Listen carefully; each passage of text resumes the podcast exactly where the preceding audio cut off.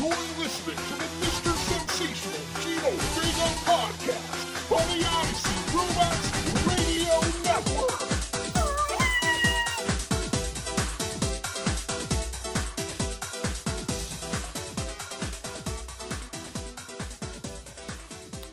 Hello, folks. What is up? It's me, it's me, it's Gino V, Mr. Sensational Gino Vega, coming to you with episode 46 of the Mr. Sensational Gino Vega podcast on the IC Robots Radio Network. And I am recording episode 46 here on a Tuesday, a late morning, early afternoon, um, kind of a mellow 70 ish degree day here in Napa, California, coming after a monster 100 plus degree heat wave last week. Uh, so things are kind of recalibrating, uh, get evening out on the weather front here. Um, as I'm sure I've talked about before on the show, I much prefer cool weather or even cold weather to warm or hot weather because um, one can uh, make adjustments to warm themselves up from uh, cool or even cold weather. Uh, but it's very hard to mitigate hot weather, or harder to mitigate hot weather, I would say. That's just my personal opinion. What do I know? Um, but uh, it seems to be getting hotter and hotter in these parts, so I guess I'm just going to have to learn to deal. In any case, we are going to kick things off right away here with a little food talk. We are, in fact, a food podcast, um, but I feel we've been a bit remiss in the food category of late. So I'm going to start things off talking about food. Uh, a couple, couple different food stories here. I feel like I've been in a bit of a rut food wise lately. Um, I'm not even really sure why. I, I'm just I'm trying to rack my brain, and I don't even. Up until this story I'm going to tell from yesterday, I can't even really remember what I've been eating lately. Um, I think just a lot of standard survival meals at home because we've been busy, so we just kind of make the same things over and over again over the course of the week. Um, I think about the most adventurous we've been with getting food out lately too is just getting like Panda Express uh, takeout because it's kind of easy, quick, relatively inexpensive. Um, and for those of you who are trying to build this city on getting swole, you can kind of adjust it so you're not doing some monster caloric intake. Uh, if that's your persuasion to not do so, though you can go monster, um, should you choose to do so. I I'm kind of a newer um, adherent of uh, Panda Express. I will admit, um, in years past, being someone of uh, um, Chinese American background, uh, I always sort of turned my nose up at Panda Express. I thought it would be just like some really horrific iteration of um, a, uh, as my grandma would have called them, Caucasian uh, understanding of what Chinese food, like a, a, a, parody of a parody of a Caucasian parody of Chinese food. But uh, on a trip once pre-pandemic, I think one of the last trips we took pre-pandemic, I think we were at Disneyland. Um, we picked up some Panda Express, and I was actually um, very taken aback with how uh, good it actually was. It's certainly not Chinese food, but that's not the point. You know, it's fast food. It's a certain flavor of fast food. Just like you know, I don't know, uh, is is McDonald's really like uh, uh, new American cuisine or anything? No, it's like a parody of a parody. But that's what fast food is, and there's nothing wrong with that. And I guess before I get into the details of today's food stories, that this last point that I just brought up, that there's nothing wrong with that, is the jumping off point. Because I find myself in a very strange space, a, a no man's land, a no person's land, uh, as it were, when it comes to food.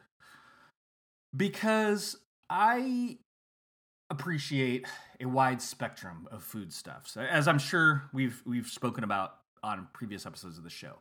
But just to reiterate, excuse me, I can live and die with everything from the aforementioned McDonald's all the way up to the most elevated of fancy pants haute cuisine, as it were.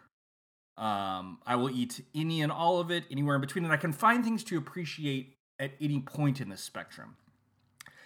I find that that's not often the case. I find that folks either like to uh, dwell in the lower end of the food spectrum. By lower, I'm not meaning to put um, a uh, value judgment on it, but it's just you know culturally a fact of the matter. Like we generally when we're thinking of, of, of like lower foods, you're thinking of like you know fast food. Uh, uh, junk foods, stuff like that, and we're thinking of higher foods. You go up higher and higher to like the fanciest, to like the place where the governor of California got busted for eating during COVID, the absurd French laundry. Those are kind of the two poles, I, I guess. Garbage foods and just absurdly high end foods. Um, and I find that people I know either dwell more towards the quote unquote lower end and um, are suspicious of fancier foods, or they dwell in the higher end and are stuck up about the idea of garbage foods. But for me, again, I find that all these foods have their place at specific points in time, and I have things that I appreciate, again, at all ends of the spectrum. So I can find great joy in eating a 10 piece meal of uh, chicken nuggets from McDonald's. And I'm sure, even though I, this is just too, I, it, French Laundry, that Gavin Newsom restaurant, that's beyond what I'm interested in because that's just so absurd. But I, if I went there, I would thoroughly enjoy eating the food there.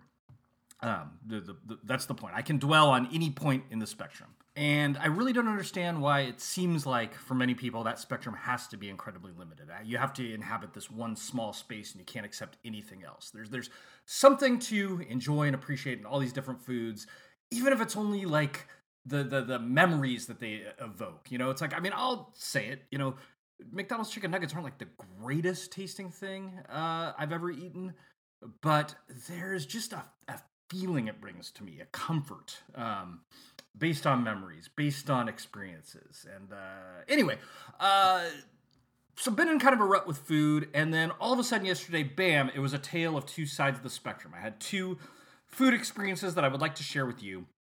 The first one is on the lower processed frozen food end of the spectrum. And this came by way of an online grocery order.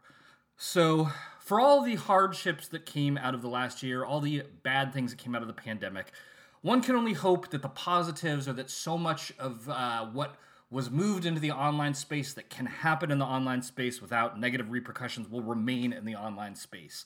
And um, one of those things is the um, just tremendous growth in flexibility and ability to order things online rather than have to go in person somewhere to buy them.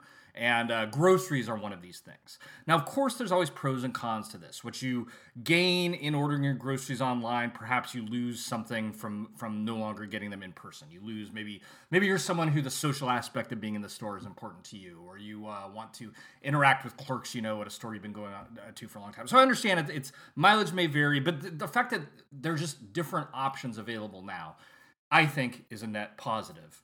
Now, in our household, um, as I've talked about before, my wife, Ms. S, is the primary uh, grocery procurer.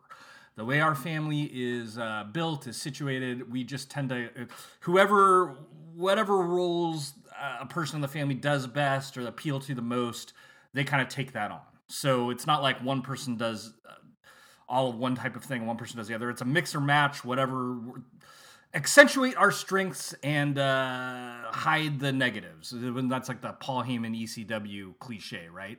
So anyway, Ms. S likes to go to the store. She likes to buy groceries. She's she also does a lot of the cooking in our house, so it makes sense that she's the one buying the stuff that she's ultimately going to use. Um, and so she still does primarily uh, grocery shop in person, but every now and again on a Sunday when we need stuff for the following week and we're both burnt and no one wants to go out, she'll now place the online order. So that's great. That's convenient.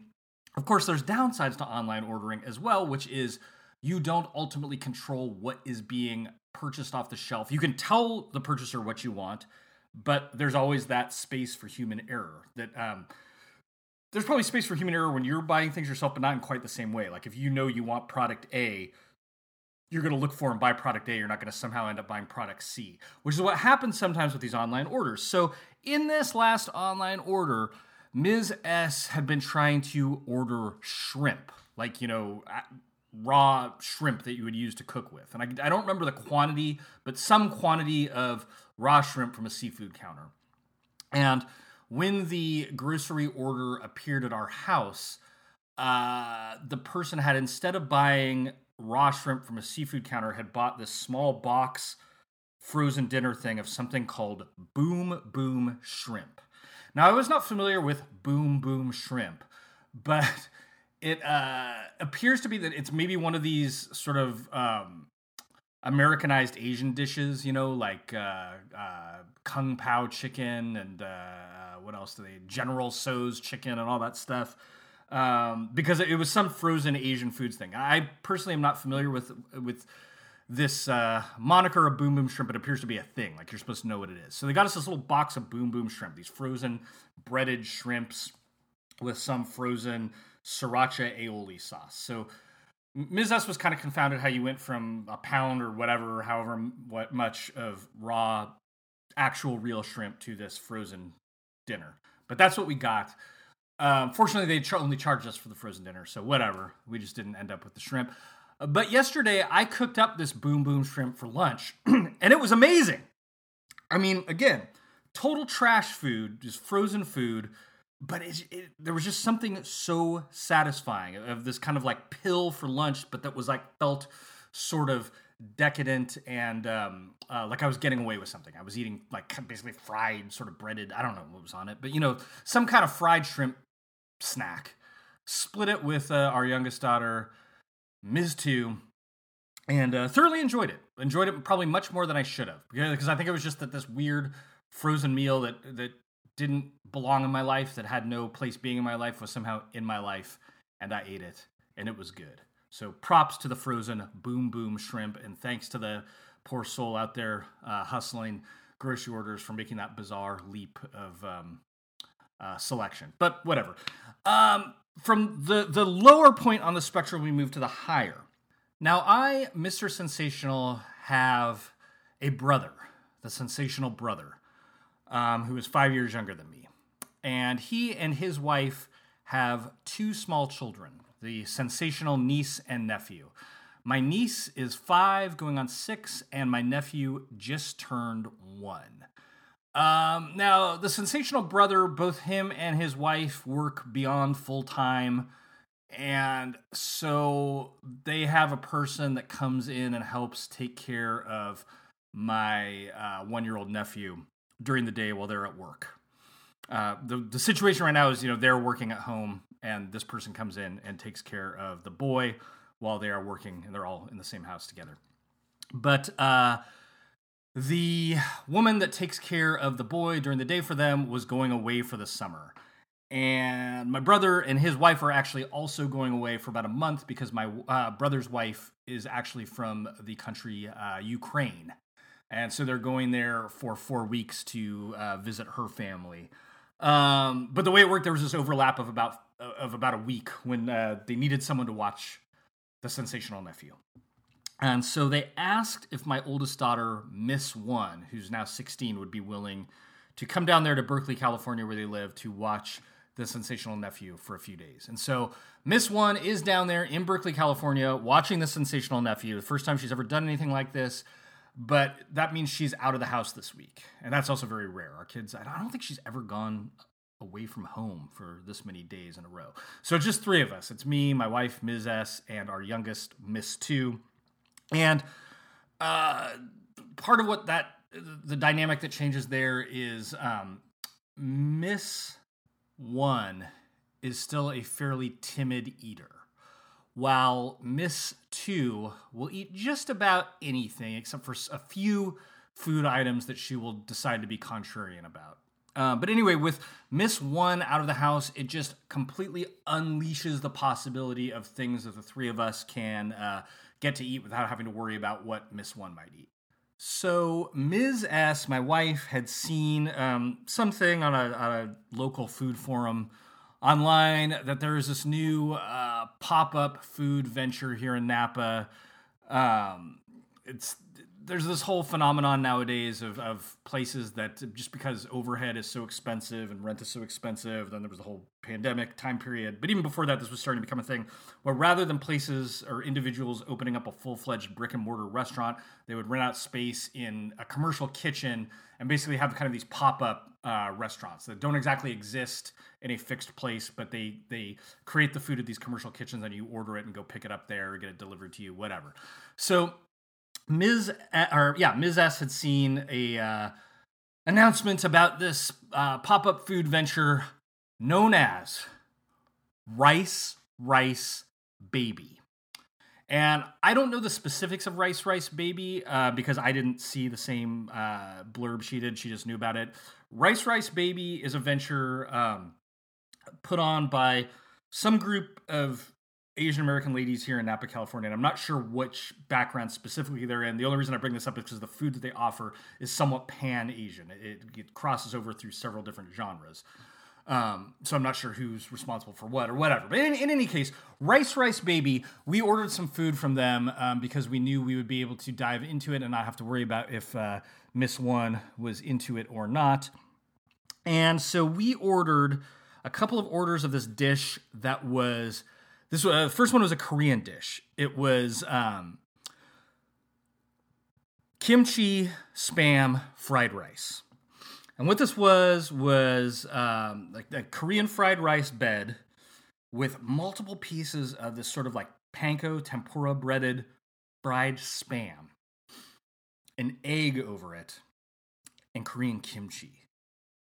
And I know I was just talking about fried breaded food, about the boom boom shrimp, but that's of the frozen variety. This was like painstakingly handcrafted, like high quality, just amazing, amazing stuff.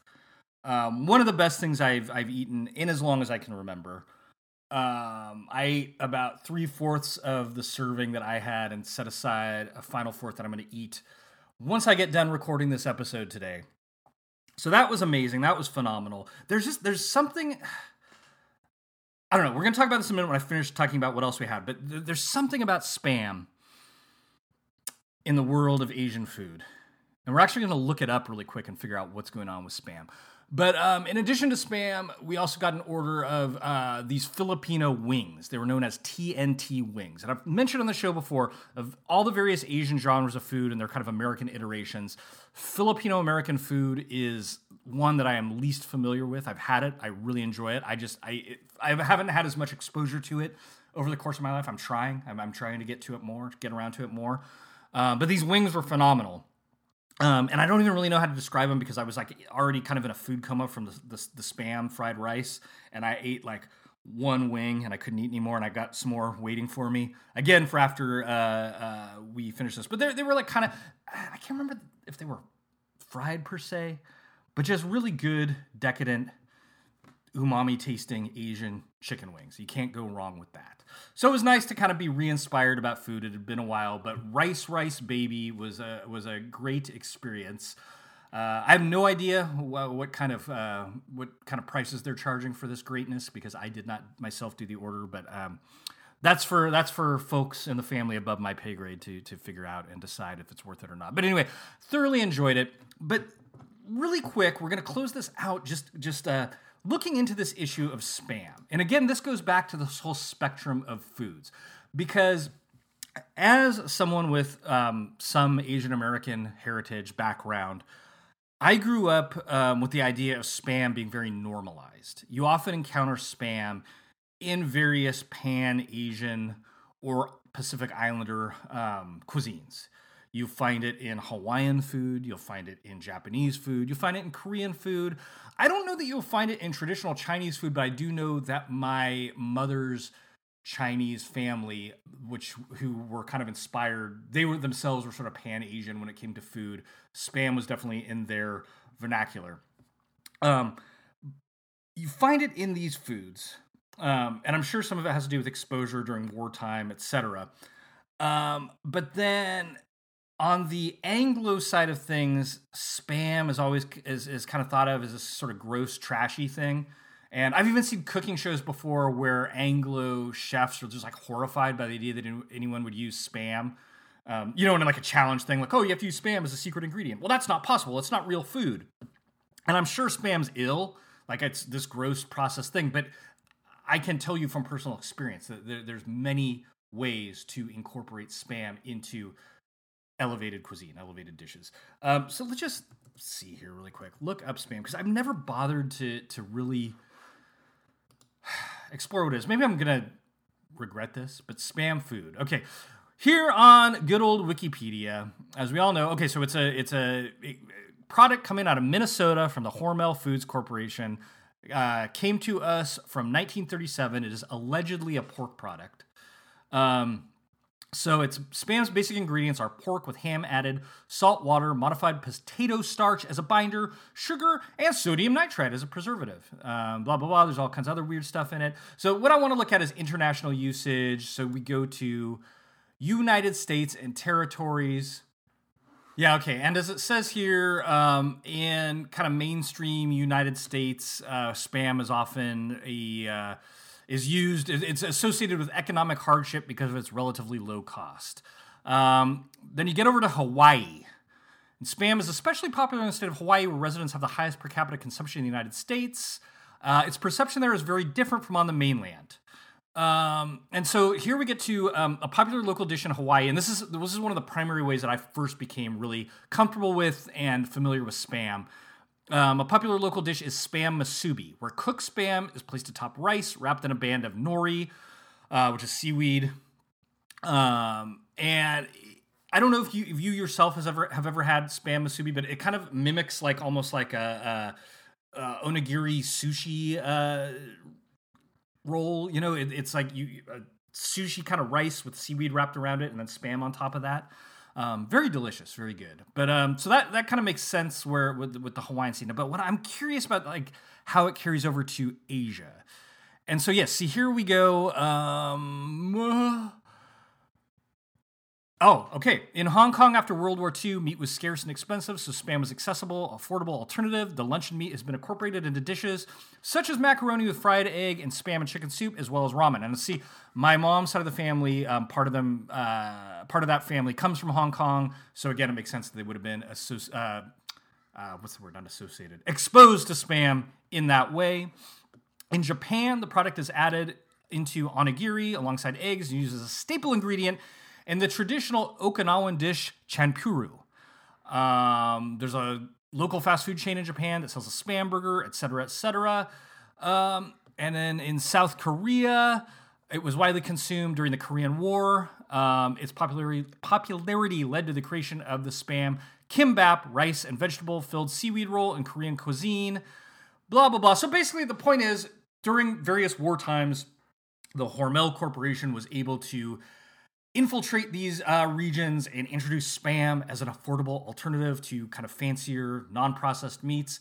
And these people over time uh, figured out a way to elevate that gross processed food into something delicious. And that my friends is a story of the two spectrums of food coming together in the middle in the greatest way the greatest way possible. Really a allegory of life um, that works in any arena, and that sadly I feel like our world is getting further and further from. That uh, while spectrums often have very extreme poles, the best of life is usually found in the center. Folks, we'll be right back. We're going to talk about the sweet science. We are going to talk about boxing. Here on episode 46 of the Mr. Sensational Gino Vega podcast on the IC Robots Radio Network.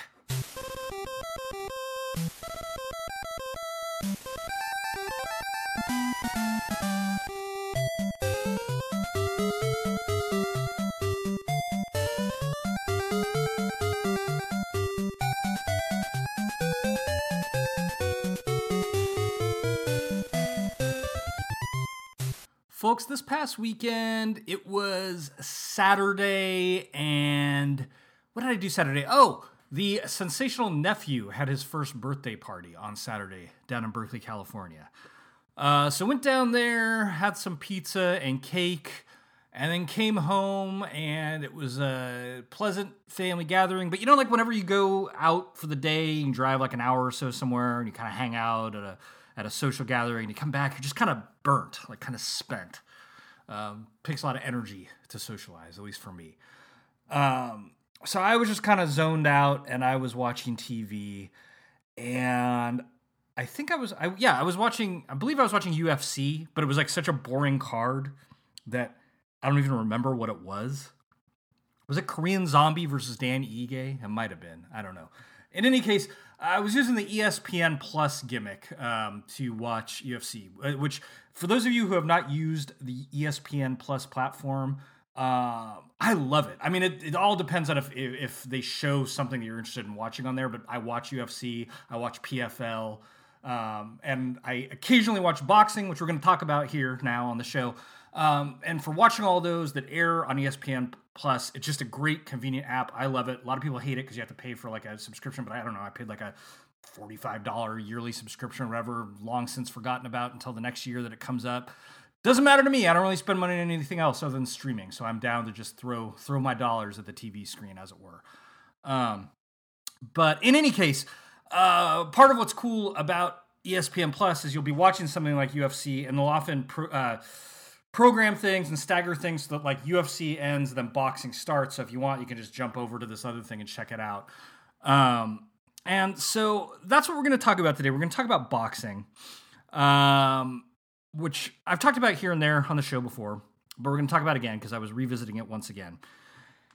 And boxing is something, one of those weird things that has played a large part in my life, played a large part in my imaginal landscape, my aesthetic worldview, without me ever even really realizing it or even really knowing much about boxing or following it particularly closely.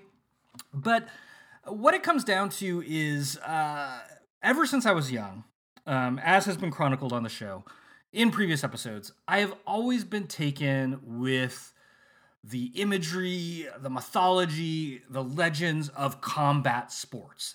The idea of two individual entities meeting in a ring, in a cage, uh, on the field of battle, each with a with, with a story behind them, each with a reason for being there these two sides clash, and we stand back and watch to see what emerges from the ashes. It's funny, it suddenly occurs to me one of the earliest uh, stories that I ever heard that got me fascinated with the format of combat sports was the biblical tale of David and Goliath. Um, there was a time period when Mr. Sensational was quite young. Um, he would have been, you know, like four or five and uh, his grandparents on his father's side were trying to trick him. First, tried to like cajole him, then then practically tried to trick him into attending church services with them. Um, which kind of funny because it's like not, they weren't like wildly religious, but they did go to church. They were just kind of like boring Midwestern Protestants. Um, but for some reason they were trying to get me to go to church with them and for some reason my parents were just kind of letting them have at it which is weird because like a lot of times my parents would get in fights with them about stuff like this but for, in, in any case i get they wanted to church up mr sensational and mr sensational could tell he could tell when he was being led somewhere against his will he could tell when he was being cajoled he could tell when he was being conned and he wanted nothing of it, wasn't that he even knew cared what religion was knew anything about it he just knew people were trying to get him to do something that he didn't want to do and he took umbrage with that. Now, keep in mind, he was four. I still see people to this day are up in arms about things like they don't want to get a, a COVID vaccine because no one can tell them what to do. Uh, perfectly reasonable logic when you're four. Maybe a little bit different when you're 44, but hey, who knows? Your mileage may vary. In any case, I was dead set against this idea of going to church, but um, my parents, I think my parents just felt bad. They want to throw my grandparents a bone and they're like, well, you you might like it. It's just kind of like a lot of stories, kind of like you know knights and and Dungeons and Dragons and stuff. And I was like, really? Like, look at this story, David and Goliath, and like they had this little kids storybook of David and Goliath uh, that my grandparents had given them to give to me, and it was essentially combat sports. It was you had David, the undersized fighter, you had Goliath, the the indomitable giant.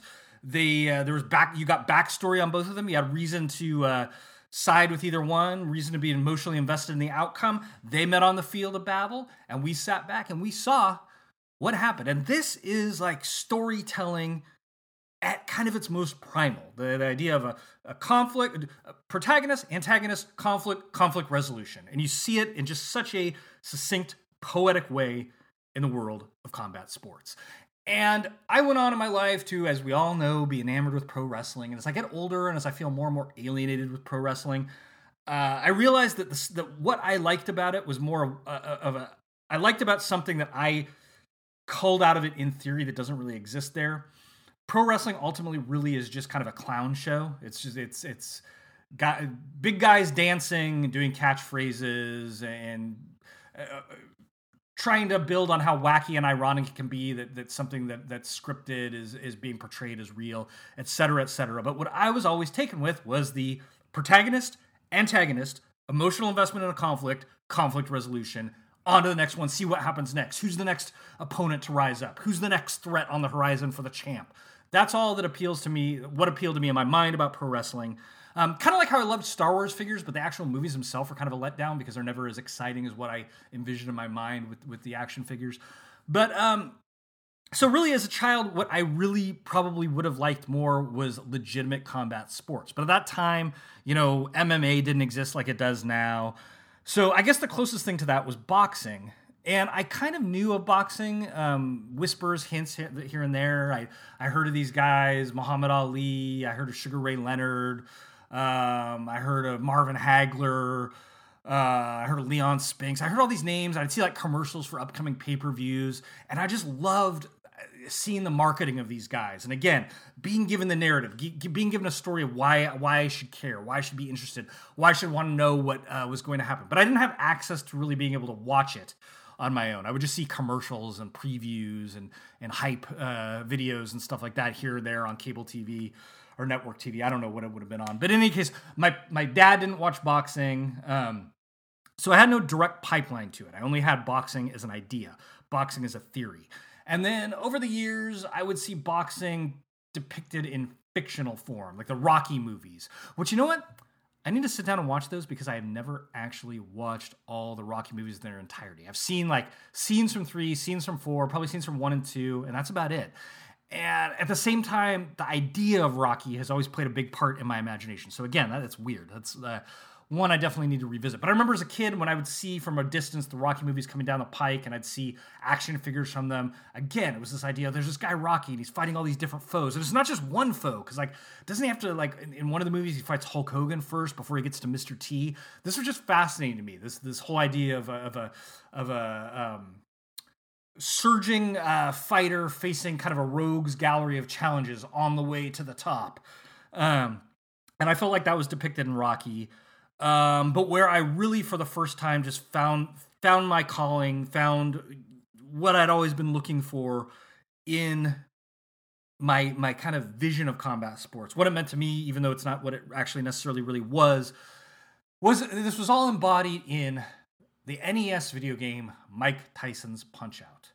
And I need to do an NES episode or a video game episode in general but the NES changed my life, and of the many life changing moments that happened with the NES, Mike Tyson's Punch Out was high at the list. Because I remember the first time I played that game, I just my, my, my face was melting.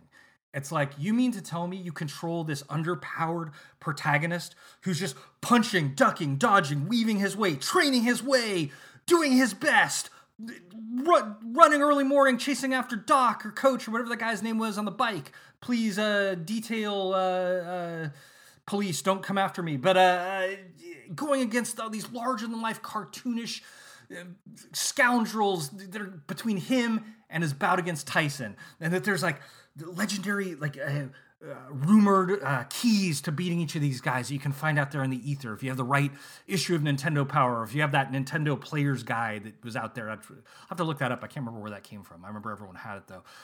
In any case, that was boxing to me. And I always felt that I would love to actually watch boxing. But over the years, I found real life boxing to be impenetrable. Because every time I would try to watch it, I, there's like 10 billion different champions, there's 30 million different organizations, it's on 10,000 channels. I had no idea what to watch. Whenever I did watch it, all I would seem to be seeing is what they call in wrestling squash matches, which is just like uh, just a, a, a name guy just completely running over some no-name jabron. That's, I mean, and I get that like on a weekly wrestling show leading up to a pay per view, but with boxing, I was not ever clear where there was go- where this was going. And a few times I would watch kind of like bigger name fights, I would feel like they were still squash matches. And so I would try boxing, I'd fall away, years would pass. I'd try it again, I'd fall away, years would pass. And now with this whole ESPN Plus thing, with boxing right there readily available to me, I thought I would try it again. And I've been trying. I really have. I've been trying And every time I watch it, for the most part, it's so boring and it's still impenetrable. It's, it's just these endless mismatches. And then this whole business of like if you lose one or two matches, your career's over. Uh, it, it's like it would be like uh, if a, a championship football team lost a game and then they're they're they're never they're banished forever. They're never playing again. And this makes no sense. I and, and this is where where I did finally, um, as a young person, find my home in combat sports and find the genre that is certainly not perfect, but speaks the most to me for what I'm looking for for this um, protagonist, antagonist, conflict, conflict resolution is the world of MMA, mixed martial arts. Uh, again, not perfect, but I feel to me it's the it's the best of all worlds because at its best, you have guys with with a good backstory, good reason to be emotionally invested. It's a real sport, so there's some drama about who's going to win or lose. But UFC, Bellator, PFL, all the major MMA organizations, part of the culture is matching up best guy against best guy. It's not protecting a guy to go undefeated for his entire career. Some of that happens at the lower levels, but when you get to the big show, the whole reason people are there is to watch big time matches against competitive people. Boxing does not have that competitive architecture from what I can tell. I, I know Teen Wundle, who's a huge boxing fan, he also tweets about boxing under the name at Boxing Helena. You know, it's kind of like um, uh, that David Lynch's daughter's movie, Boxing Helena, but boxing, like punching, Boxing Helena. I think that, and I don't know. Look him up at Boxing Helena. Worth a follow if you're into into an unending boxing uh, chatter. This guy, this guy's enthusiasm for an unwatchable sport is is something to truly be admired. But again, there's this lack of competitive architecture, and Teen Wundle tells me like once every five years there's a big name guy versus a big name guy, and that's when it's good to watch. But that's like a lot of time to pass to wait for something to happen. But in any case, I tried again this weekend, and I watched this guy that I, am really a big fan of at this point. Um, this fellow out of Japan by the name of Naoya Inoue. He's a bantamweight, bantamweight champion for whatever championship that is that he has. Um, God only knows. But I've seen him fight twice now, and just an amazing. He's this little compact, tiny little guy, but just has this tremendous. He's just overpowered for his size, and just like he knocked a guy out with a body shot in this fight on Saturday. And he's the kind of guy that if he was actually in there against real guys, real opponents, uh, I'd be watching all. I'd, I'd pay money to watch that.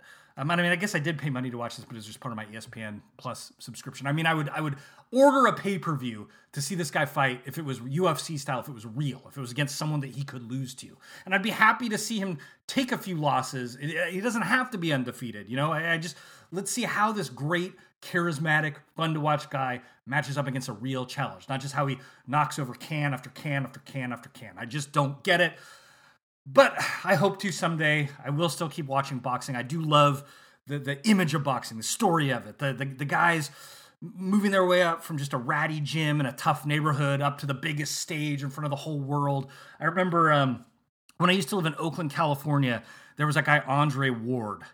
Uh, am I getting that name right? Teen Wundle, Andre Ward, fellow out of Oakland, California, and I think what it was is he had made it to the Olympics, and uh, I was riding BART, and there was an elderly guy on BART, and he was talking to someone about uh, this fellow Andre Ward making it to the Olympics, and this guy was so ecstatic, and he was like, "The whole world's finally hearing about us, and this time it's for something good." He's talking about the city of Oakland, and it's like, yeah, that's boxing. That's the spirit of boxing. Um, I just wish there was a, a real, actual event to watch um, that lived up to that spirit. Um, I will, in closing, I will say circling back to boxing video games, and I guess this is just uh, funny because it's like so typical of boxing in general. Um, the last boxing video game to come out, major video game release that I know of, um, correct me if I'm wrong, Teen Wundle, but um, was EA Sports, uh, it was called like Fight Night Champion or something like that, the Fight Night series of games. The last one that came out had this career mode that was actually a story. You you played a created character. You didn't create your own character. You played this created character named Andre Bishop who had this whole backstory. He'd been in prison, came out, he's fighting for the championship, he's getting double crossed by crooked promoters. And it was so much more engrossing and so much better than all those faceless, nameless, boring boxing drone video games where the career mode is you just make up a generic guy and there's no story. And um, it just story, Story is what combat sports is all about. Story is what sports is all about. Story is what life is all about. We need stories, we need characters, we need conflicts, we need conflict resolutions. Just like here on the Mr. Sensational Gino Vega podcast, you have the antagonist, Mr. Sensational Gino Vega, endlessly hounding the poor protagonist, Teen Wendell, in their yin and yang quest um, of troll versus trolley. And with that, I'm going to sign off. I'm going to leave you here on episode 46. We will be back next week. We will be talking some Donald Duck orange juice, some Flintstones vitamins, and whatever else comes down the pike between now and then. But until then, for episode 46 of the Mr. Sensational Gino Vega podcast on the IC Robots Radio Network, it's me, Mr. Sensational Gino Vega, signing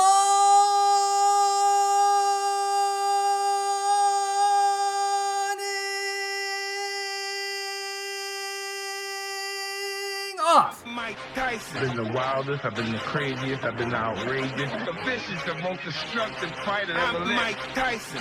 An international star, got a Grammy, a Gold Globe, and guess what? I'm Mike Tyson.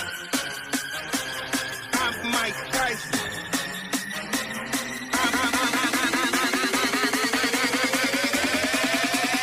I'm Mike Tyson.